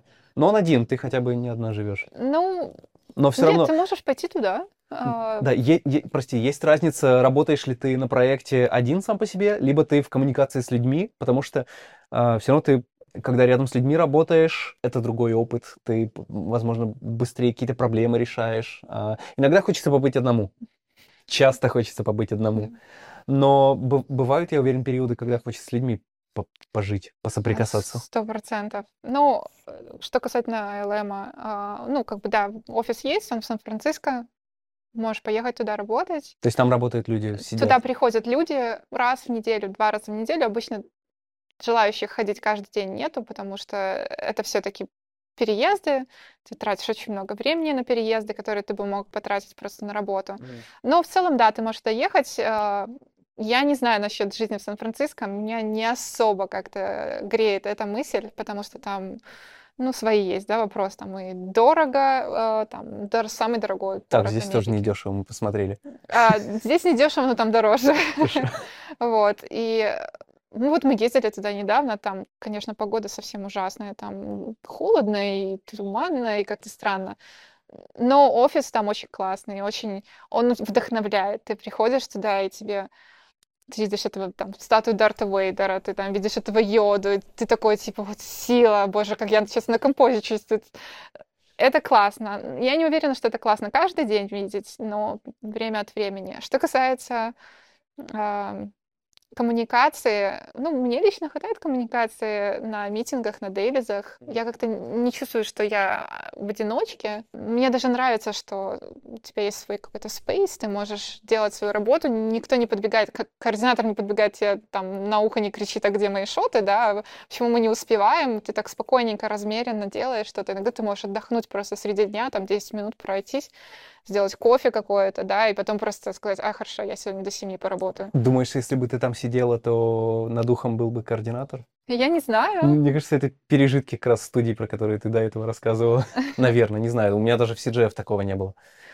Ой, ну, у нас такое было, мне кажется, во всех студиях. И в Да. Lumen Pictures было, и в MPC было. Под конец проекта люди начинают нервничать, они начинают делать всякие странные вещи. Под конец проекта. Да, то есть э, в целом шумно в офисе. Все говорят, все бубнят, все зудят, да. Когда ты два года работал дома, это реально выбивает. Ну, то есть э, даже митинг, когда у тебя длится два часа, ты думаешь, я не успел ничего сделать, я просидел на митинге. Я бы, конечно, с удовольствием бы походила пару дней в офис, но раз так, так. Мгм. Вот. Но такая возможность есть. Тут Диснейленд по Звездным войнам, он в Лос-Анджелесе. Мгм. Ты там была? Я была в Диснейленде, да, я видела, я видела. вот Стоит эти- туда сходить, я там не был. Там прикольно.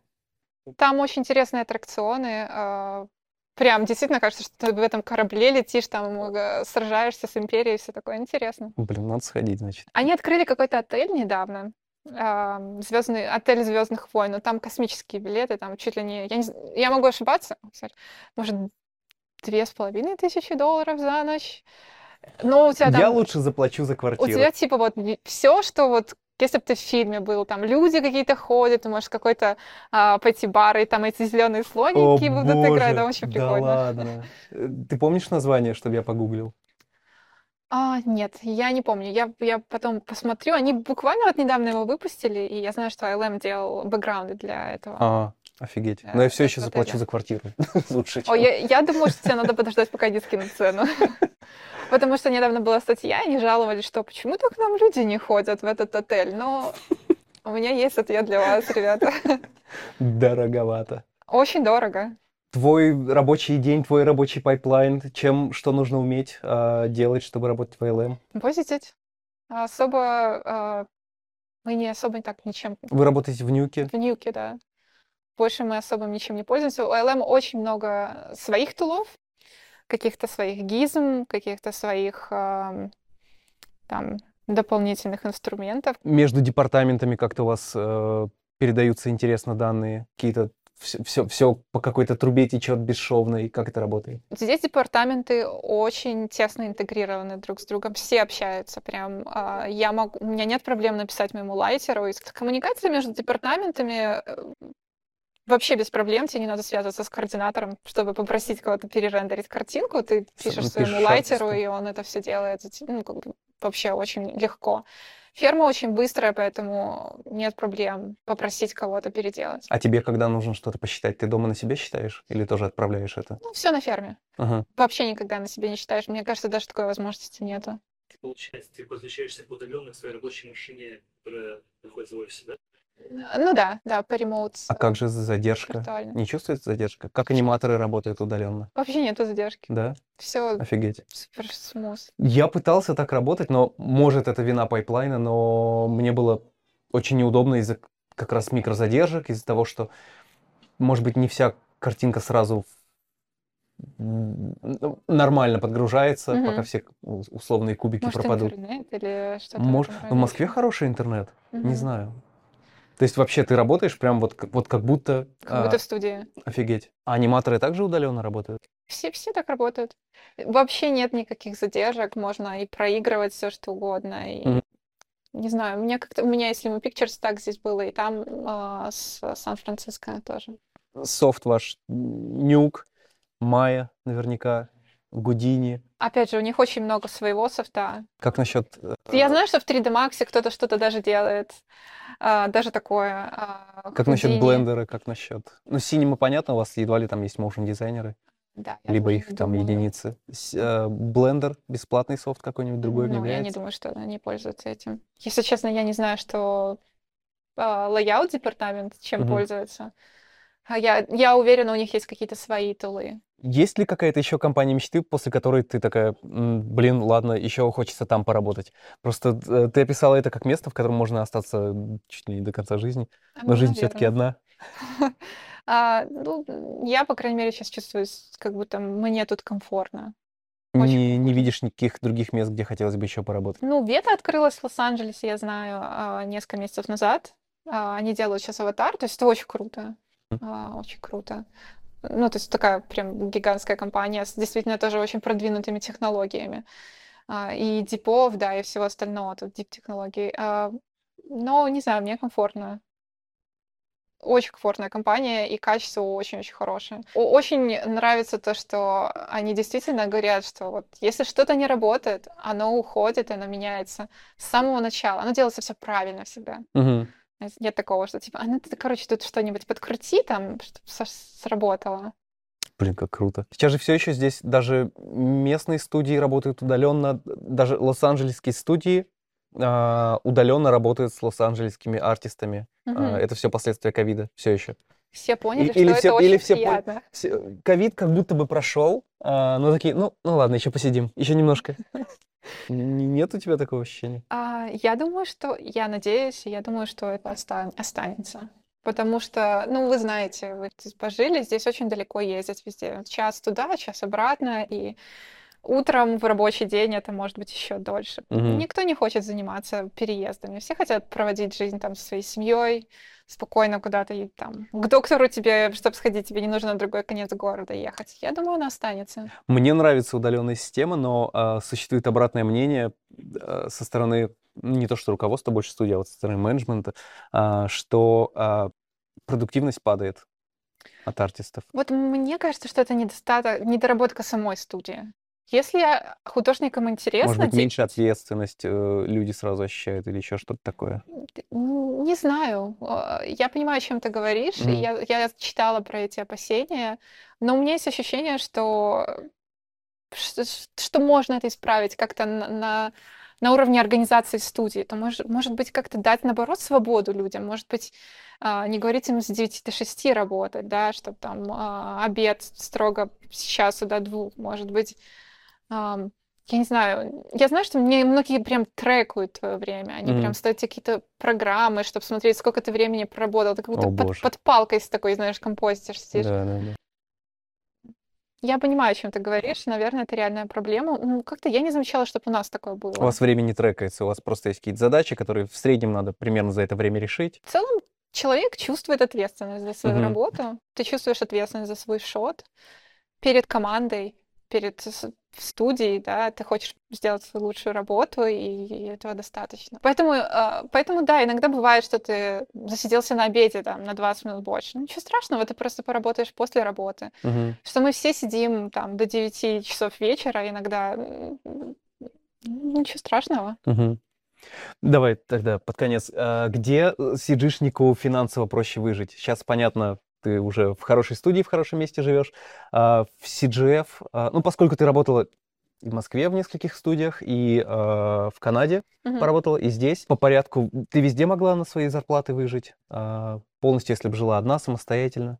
Понятно, что тогда Джуниором ты была тяжело. джуниором. Да, я понимаю, что джуниор не может себе позволить снимать а, на свою зарплату там Я думаю, примерно одинаково везде.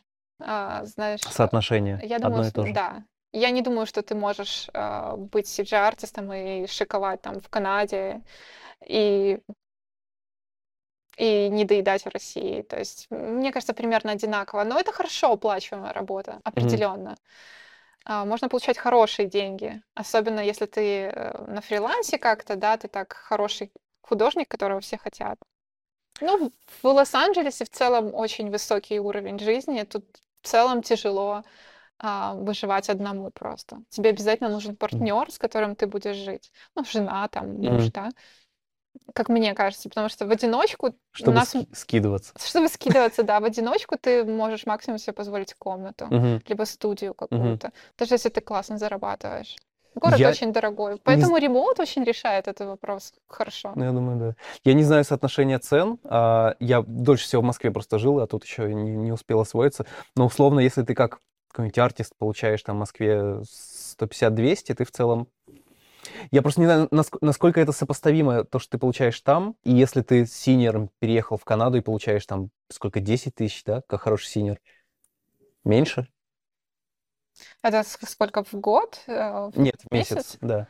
О, ну это, наверное, очень хорошая зарплата. Либо если для- здесь у хорошего специалиста фрилансерская ставка там э, 800 долларов в смену, где, где ты можешь себе больше позволить? Ой, я не знаю, я думаю, Окей. оно примерно, примерно будет одинаково. Все зависит Надо очень сильно от, от города. Все-таки Лос-Анджелес очень дорогой город. Дорогой.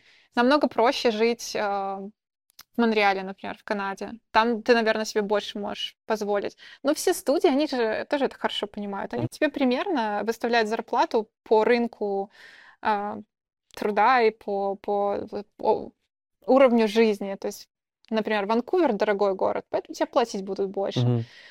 А Монреаль менее дорогой, тебе платить будет менее больше. Поэтому, ме- меньше. Поэтому я говорю, что мне кажется, оно примерно одинаково. Вот живя в Лос-Анджелесе, да, я работаю на Сан-Франциско. Сан-Франциско дороже, чем Лос-Анджелес, и, естественно, мне платят больше. Несмотря на то, что ты не Да, несмотря на- Сан-Франциско Ну да, живешь. то есть они, они мне платят, не платят не настолько много, сколько если бы я жила в Сан-Франциско, но больше, ну, чем по Лос-Анджелесскому рейту, потому что ну, нужно как-то там Какой компенсировать. рейд в Лос-Анджелесе? Композерский. Ну, если бы ты работала в какой-то студии в Вете, если бы ты сейчас работала, сколько бы ты могла получать? Я не знаю, может, 65 в час? Мгм. Я, честно говоря, не знаю. Ну, наверное, примерно. 65 долларов в час. Мгм. Мгм. Это ответ хороший, спасибо. Не пришлось ничего выкачивать. А, ну, в целом оно очень сильно варьируется от компании, от сеньорити твоего, да, то есть ам, я да, знаю, я что... понимаю, что всегда есть э, джуны, которые получают там, не знаю, 35, да, всегда есть совсем Есть синьоры, жены, которые получают... получают 19, Да ладно. конечно. А, твоя первая зарплата какая здесь была? А, Ставка. моя первая зарплата была 28. но 28? Я слышала истории про, про пейнтеров, ротоскоперов, которые 19 получают. Это были местные или приезжие ребята? Всякие разные? А, Неважно. Ты работаешь как бы А, локал да, здесь. да, Ты не- тут неважно, ты американец или, же или кто угодно. да. Пони- Конечно, тебе никто визы за такие деньги делать не будет, поэтому они нанимают каких-то студентов из университета. Ага. Особенно на начальные работы, там, э, на ротоскоп и paint. Это чаще всего стадия перед композом. Мгм. э, то, ну, этим людям немножко меньше Но платят. это мало, здесь за такие деньги вообще не выжить. Это очень мало. Э, В России это хорошая зарплата. Ну да, А, это тут же удаленщиков, зарплата. наверное, и берут за все эти деньги теперь. Кого? Удаленщиков, наверное, теперь за все эти деньги и берут. Да, а, в Lumi Pictures у нас были люди, которых нанимали из Европы. У нас были ребята из Венгрии, Мгм. из Индии. Именно по этой причине, что они хорошие специалисты, они, Мгм. ну, как бы выращенные, да, на одной и той же вот этой европейской там школе, да, Мгм. Но платить им надо намного меньше. Они всегда же тоже пытаются со- со- сохранить немножко денег, чтобы пустить их на что-то важное. Ну, это Может и нет. Я так понимаю, в Штатах не так много таких людей на таких э, позициях. Или хватает? За 19 долларов? Да. Или это что-то... Я ты- думаю, ты- что ты- ради Рила я ты знал, пойдешь что на такое су- 19 долларов. Я не знаю, что я не знал, что такое существует, но ты говоришь, что видела такое, и Да, четыре года назад, когда я начинала, я слышала эти истории. А что не сделать ради Рила? Правильно. это ради Рила берут. а, Ну, ты джунов, да, чтобы себе набить после университета какой-то базовый рил, чтобы тебя потом захарили на лучшую зарплату, но вот приходится немножко потерпеть на, на квартире, Да. в комнате где-нибудь там с тремя людьми пожить. Так что, ну, как бы, видите, ну, оно так все немножко относительно, не все так классно и красиво. Сеньоры уже могут получать хорошие зарплаты. И жить отдельно самостоятельно, как взрослые люди. Ну, с мужем, скорее всего. Вряд ли ты один все равно сможешь там сидеть. Блин, что, что, что это за место? Почему да- даже здесь с такими огромными зарплатами ты Так все стоит очень дорого. не можешь себе позволить? Это просто, э, мне кажется, оно как-то выравнивается. Например, работая в Беларуси айтишником, Мгм. а, аутсорсить, да, там, аме- на американцев, да, понятно, что получаешь американскую зарплату, но живешь в Беларуси. и, А Мне ну, кажется, работая в Беларуси айтишником, ты можешь себе часть Беларуси купить. Ну, типа того, там люди очень хорошо себя чувствуют. Они не хотят уезжать в Беларусь именно по этой причине, как мне кажется, я, может, ошибаюсь, но ты реально можешь вести очень хорошую жизнь на американскую зарплату, живя в Беларуси. В Америке на американскую зарплату ты будешь, ну, как бы такую обычную жизнь, да. Мгм. А, ну, неплохо, но так, среднестатистическую. Не думаешь еще дауншифтить куда-то, куда-то на острова, в Турцию, куда-то, куда-то, где дешево, куда-то, где меньше налоги, либо в этой стране, где меньше налоги и дешевле, либо вообще Ну, мы планируем куда-нибудь приезжать. Если ремоут здесь а, останется, работа же уже есть, да, то удаленная. Конечно, ну, мы с мужем планируем куда-то переехать, где можно более комфортно жить. Мгм. Не знаю, как вам, мне, я от Лос-Анджелеса, ну, мне нравится этот город, но можно найти что-то, естественно, и лучше, чем этот. У вас еще бездомных не так много. Здесь бездомных вообще почти нет. Здесь хорошо, красиво, но дорого. Заезжайте к нам э, в Норт Холливуд. Нет, я туда Studio не люблю заезжать, если честно, именно по этой причине. Ну не, не так много, я больше приукрашиваю. Студия Сити хорошо. Студия Сити хорошая, Да. она новая, э, новый, новый вот этот вот местность. Ну, как сказать, там билдинги-то в основном старые все, при этом как-то там, видимо, какой-то такой достаточно водительный, не знаю, поэтому там, да, бездомных нет. Если уже отъезжаешь чуть-чуть, там, вот в Северный Голливуд или еще Ну, побольше. Да, и преступность, и грязно, и... а, ну, у нас был такой культурный шок тоже после Атланты, и уже не говоря после наших стран, да, там, Ага. где все Все красиво. чисто, нет всё бомжей. чисто. Может быть, преступность, может быть, она такая же, но, по крайней мере, может, она как-то спрятана, я не знаю. Зн- Знаете, вот я иногда думала так, что я в Минске могла в 4 часа утра, там, студенческие годы, просто возвращаться домой откуда-то. Я... То же У самое. меня мысли в голове не было, что меня может кто-то же самое. напасть, ограбить. Здесь, Здесь я даже на заправку одна не поеду в 10 вечера. типа того. Там нариков столько, что, ну, а уж тем более мальчик, может быть, и может мужчина поехать, но девушке я точно не советовала. Я своего мужа одного не отправлю 10 часов за, на заправку. Очень неоднозначный город. Здесь нужно выбирать правильно районы. То есть э, есть районы, в которых, конечно, у них свои законы, Мгм. там пролоббированы богатыми людьми какие-то там законы по поводу э, бомжей, например, там нельзя спать. Вот, например, может, знаете, в Санта-Монике, мне Мгм. кажется, там нельзя разбивать палатки.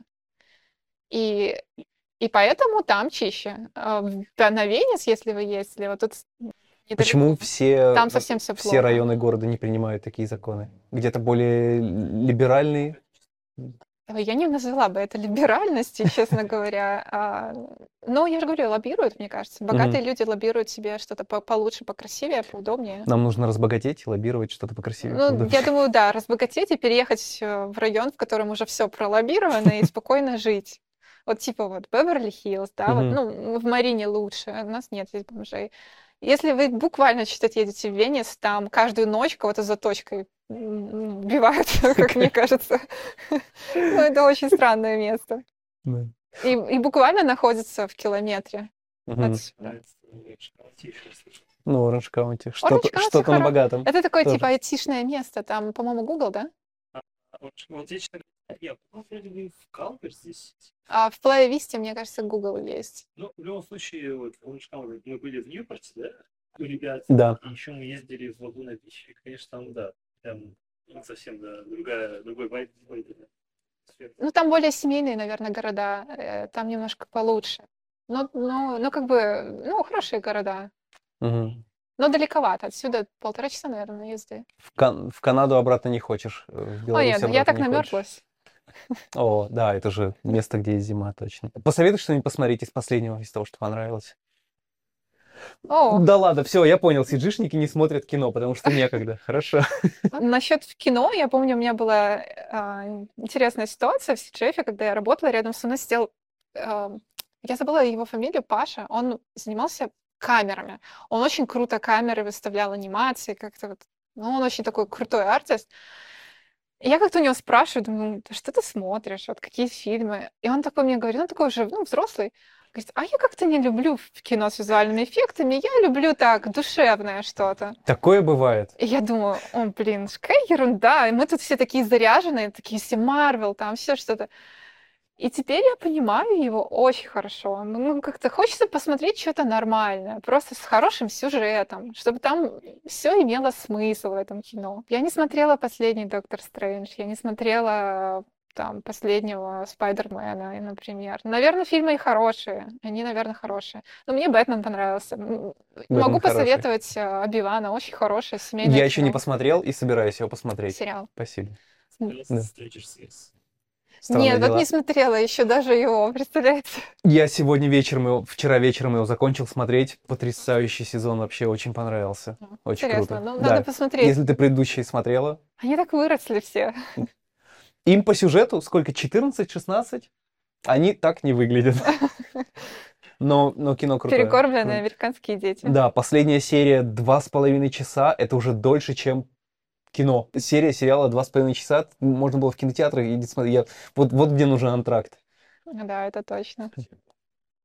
Когда была «Игра престолов», последний сезон. Последняя серия в кинотеатрах показывают. Как- когда уже каждая серия будет в кинотеатре транслироваться? Все равно некоторым, мне кажется, Не, будет мне интересно. кажется, что люди перестали ходить в кинотеатр. После Кинотеатр ковида хочется после- как событие все равно иногда ставить. Очень круто, что появились стриминги. Конечно, конечно, все там все сейчас смотрят.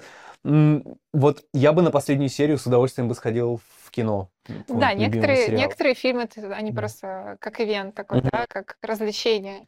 Ты, ты, ты для себя его делаешь каким-то вот, вот прям мероприятием, событием. Ну, Это интересно. Я стала точно меньше ходить в На кино. миньонов вот можно сходить. Говорят, уже миньоны вышли. А, миньоны. Как называется? Так и называется? Миньон... Миньоны. Ну, желтые человечки. Ага, я Ну, поняла. Вот. Я, Прости за дерьмовый совет. я думаю, что...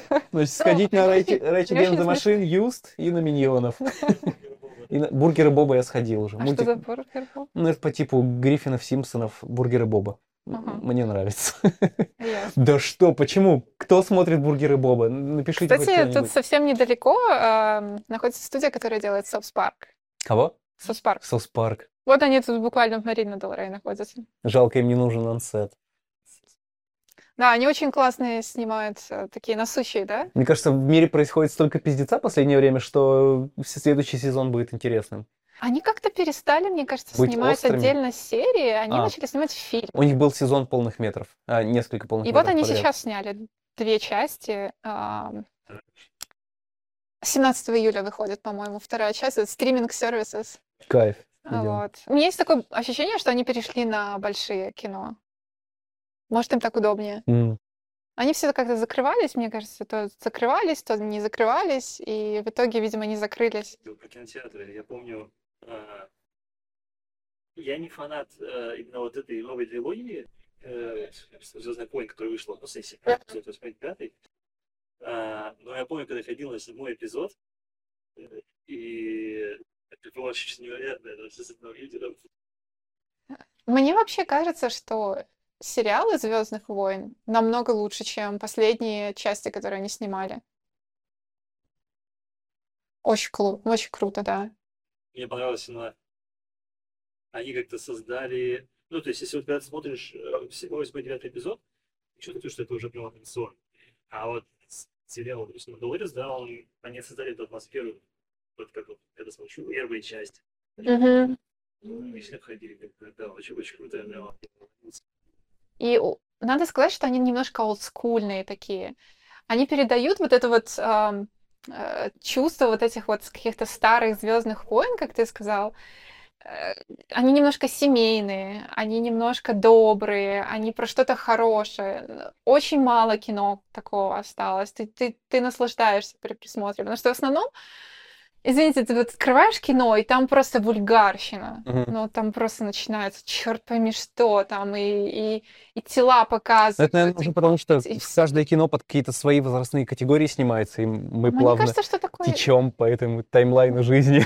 Мне кажется, что это просто не очень хорошее э, развитие пошло. Ну, то есть мне лично не хватает хорошего кино в последнее время. Я чувствую, что мне заталкивают в голову какой-то мусор, идеологию, какую-то какую-то ерунду. Хочется просто расслабиться, посмотреть что-то ну, доброе, что-то про, да.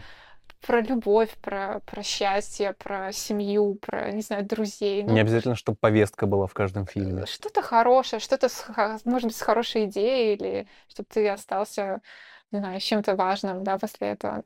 Мало такого стало. Я, честно говоря, очень разочарована была последними Этерналсами. Я их очень ждала, мы над ними работали. Очень их Я ждала, и они получились ужасные. Именно из-за ерундового сюжета, он просто дурацкий. Не смотрел. А, все Ну, везде и сразу. Все везде и сразу смотрела. Как тебе э, китайское кино, корейское кино, азиатское кино? А как-то китайское кино я особо не смотрела. Корейское кино, я, ну вот последний этот сериал, наверное, я только смотрела. Паразиты, Паразит я не- игры. Как? Не смотрела. Игра, Игра в кальмара. Прикольно. Все везде и сразу. Интересно. Остальное не смотрела. Паразиты стоит посмотреть. Если не смотрела, сделай себе хороший вечер. Посмотри паразитов. Хорошее кино. Выиграли Оскар, надо посмотреть. Да, н- сто не процентов. всегда понимаешь, какой жанр смотришь, но это интересно. Вообще, в целом, иностранное кино, оно как-то свежее сейчас смотрится. э, От, ам- Американское кино, оно иногда стало терять э, вот эту вот оригинальность. Очень много стало ремейков, сиквелов, Оно для тебя приквелов. предсказуемое уже, во-первых, еще. Yes, оно совершенно, ну, ты знаешь, чего от него ожидать, ты знаешь, какой будет сюжет, и Поэтому, когда врывается какое-то мейнстримовое кино из другой страны, оно... надо сказать, что, ну, вот мы там с мужем ну, любим русское кино посмотреть иногда, но Мгм. оно такое свое, да, ты его смотришь, ты, тебе хорошо от него становится, потому что американское кино, оно иногда как, вот как, не знаю, какая-то еда, которую ты наелся, это так было приятно-приятно, а потом ты ничего себе не оставил, даже после... Слишком это... а, не- неприедливое, как «Здравствуй, вокабуляр». Вот, вопросы из добивки. Мы с Никитосом здесь недавно, еще э, не совсем хорошо освоились, и а, наш английский на троечку. И ты говоришь, что здесь мы, мы ощутили, что здесь это небольшая проблема, если ты просто здесь никто тебе не говорит, что ты, о, чел, я не буду с тобой разговаривать, потому что ты плохо а, ну, выражаешь свои мысли, ты там как-то. Э, Все говорят, о, ты окей, ты классный, все, все, все, кайф, не парься. А, Одно дело, когда ты так говоришь в магазине или в какие-то сервисы звонишь там по подключению воды или провайдеру. Другое дело, когда ты а, пытаешься устроиться на работу. Но ты говоришь, а, не, не переживайте, все, все класс. а, Да, я бы сказала так, опять же, готовьтесь к интервью, если хотите, хотите устраиваться на работу, да, а, а, ну, на английском интервью, тут у вас все пройдет хорошо, там всегда самый первый раз расскажите о себе, вот должна быть заготовочка на английском языке, которая так, как а, Лондон is the capital of Great Brit- Britain должен, да, отлетать от зубов. А в остальном, ам, да, у меня есть ощущение, что американцы, они понимают, что ты здесь, если ты можешь более-менее как-то выразить свою мысль, они тебя не будут поправлять, они не будут требовать от тебя правильного спряжения, там, глаголов или времен, они тебя поймут и так. Мгм. И эм, это не будет какой-то большой проблемой. Если ты, конечно, устраиваешься на какие-то роли, на которых тебе нужно разговаривать, Мгм. координатор, продюсер, э, супервайзер, ну, какой-то менеджер, то, конечно, там тебе будет сложно, наверное, не возьмут, потому что тебе нужно коммуницировать с клиентами, и это очень важно. Но если ты художник, который делает работу, то Или тебе если нужно... ты композер-удаленщик. Да, тебе максимум, что нужно понять, чего от тебя хотят, и сказать свои проблемы, если у тебя что-то не получается. А к интервью всегда можно подготовиться. Мгм. Да, круто. Вот. Мне, мне кажется, как-то так. Плюс со временем вы начнете очень хорошо понимать их. Ну, например, мой- моя ситуация, да, мы тут 6 лет живем. Я не могу сказать, что я супер разговариваю на английском. Я думаю, разговариваю с мужем на русском языке, я с родителями говорю на русском языке, Мгм. а только на работе на английском. Ты понимаешь их как родных уже, да, но ну, выражаешь слова, выражаешь мысли как ну, как получается, так и выражаешь, да, ну, иногда лучше, иногда хуже. Я бы не переживала бы, Мгм. А, просто подготовиться, и все будет окей. Американцы к этому нормально относятся. Как- Я думаю, что вы бы, если бы к вам приехал кто-то на русском языке, начал на ломаном говорить, вы бы супер к нему с радостью помогали бы, хорошо относились, потому что На словах, да, но на практике э, я, я с этим не сталкивался. Конечно, я сейчас говорю да, и ну, главное, чтобы чел работал правильно, неважно, на каком языке говорит, и это действительно не важно. Но не знаешь, как себя поведешь, когда будешь э, нанимать э, ребят и сравнивать Мгм. двух, одного там джуниора, э, разговаривающего по-русски, а другого джуниора плохо Ну, я думаю, такой фактор точно есть. Да. Я не знаю, что в голове может быть у рекрутеров. Мгм. Такой фактор есть, поэтому нужно готовиться. Мгм. А, Вообще, в целом, мне кажется, что подготовка к интервью — это самое-самое важное. Вообще, я бы посоветовала так, коннектиться к людям на LinkedIn, Мгм. а, не бояться этого, если вы хотите в какую-то компанию, просто добавляйте людей. Есть люди, которые сидят на LinkedIn, есть, которые нет. Если нарвались на человека, который не сидит на LinkedIn, он вам ничем не поможет, да? Мгм. Если вы нарвались на человека, который сидит на LinkedIn, то а, как минимум вы видите, кого он фолловит, вы видите, что он лайкает. По себе могу сказать, что я очень часто лайкаю просто а, какие-то а, открытые позиции на композиторов, просто потому что я знаю, что кто-то из моей сети может сейчас искать позицию, Мгм. и он может увидеть эту позицию, и он захарится. Это то, как я попала в ALM, это то, как я думаю, нужно помогать людям тоже попадать а, в компании. Иногда кто-то в твоей студии, из, ам, там, не знаю, какой-нибудь человек запостил, ты его перепостил, и вот оно пошло. Поэтому, мне кажется, как-то так. Круто. Спасибо большое. Одна камера отрубилась, нам мы вынуждены потихоньку хорошо. закругляться. Спасибо тебе большое. Э, Очень мы приятно было с вами, ребята, поговорить. Очень интересные На русском часа. языке вообще прям супер. Угу, обращайся. Да, у нас есть практика повторно к людям ходить и повторно звать, так что либо ты к нам в следующий раз приходи в студию Сити, либо мы к тебе еще раз придем через полгодика или Восемь. еще что-нибудь. Либо на каком-то концерте встретимся, либо просто давайте встречаться, собираться. Тем более все тут рядом живут. Все ли я спросил? Если нет, что я не спросил, напиши в комментариях, и э, Саша ответит в комментариях. Либо мы как-то спросим еще отдельно. Подключайтесь ко мне на LinkedIn, если Есть кому-то LinkedIn. что-то надо. Я оставлю свою ссылку. А, Вопросы или, я же говорю, а, коннектитесь к людьми, просите их, к людям, просите, чтобы они ревьювали рилы, и это а, очень всегда помогает. Все, ссылки внизу, вопросы туда. Пока. А, у нас есть Patreon. Подпишитесь на YouTube. Есть Бусти, который... Я ненавижу Бусти, у них очень дурацкий support. Я как-нибудь, когда будет время рассказать, я, расскажу, чем он плох. Бусти ужасный вообще. Подпишитесь на Бусти, на Patreon, э, Инстаграм и остальные наши соцсети. Телеграм у нас есть. И чатик в Телеграме. Все, всем пока.